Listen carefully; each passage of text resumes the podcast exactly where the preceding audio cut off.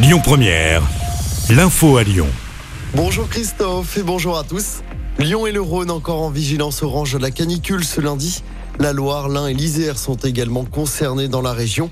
Hier, il a fait jusqu'à 38 degrés dans notre département. Aujourd'hui, le mercure devrait atteindre les 35 degrés cet après-midi. On fera un point complet sur la météo juste après ce journal. Après deux jours de fermeture, le tunnel sous Fourvière à Lyon rouvre ce matin dans le sens Marseille-Paris. L'ouvrage était fermé depuis vendredi soir à cause de travaux, ce qui a causé d'importants bouchons avec les premiers départs en vacances. On reste sur la route. Le pont Paul Bocuse ferme à partir d'aujourd'hui et ce pour tout l'été. En raison de travaux, l'ouvrage sera fermé à la circulation jusqu'au 1er septembre. En revanche, les piétons et les cyclistes peuvent encore circuler sur le pont. Aucune hypothèse privilégiée plus de 24 heures après la disparition du petit Émile dans un village de montagne dans les Alpes de Haute-Provence. Samedi après-midi, l'enfant de 2 ans et demi jouait dans le jardin de ses grands-parents quand il s'est volatilisé. 200 personnes bénévoles et forces de l'ordre sont à sa recherche. Dans l'actualité également, une enveloppe de 10 millions d'euros pour lutter contre les discriminations envers les LGBT+.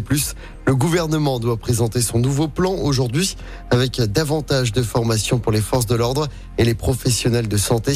Il prévoit aussi la création de 10 nouveaux lieux d'accueil et d'accompagnement d'ici à 2027.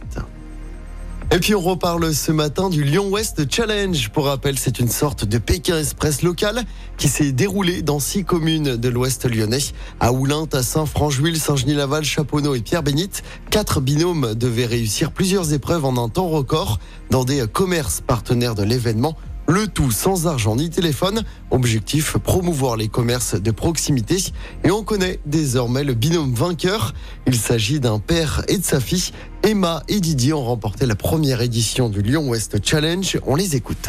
Dans les voitures avec les habitants locaux, leur euh, raconter pourquoi on était là parce que c'est pas aussi visible qu'une émission de télé. Donc de leur raconter tout ça et puis de les faire prendre au jeu. Et à la fin, il y en a qui, euh, qui voulaient nous suivre sur les autres étapes. Il y en a qui qui nous ont filmés, on les a retrouvés sur les réseaux sociaux. Je me rappelle chez le fromager, on est arrivé, il y avait des gens qui étaient vers la caisse. Je leur ai dit, ben, allez-y, vous étiez avant nous. Ils dit, non, on vous attendait. Je comprenais pas parce qu'il y avait la, la dame de, de, la fromagerie derrière la caisse.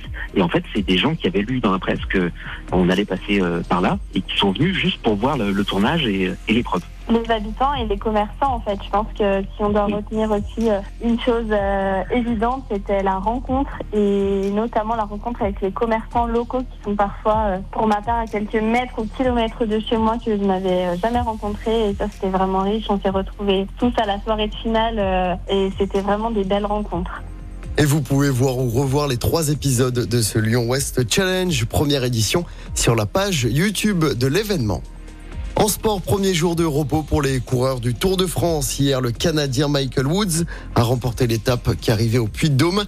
Le Danois Vingegaard conserve son maillot jaune mais perd du temps sur Pogacar.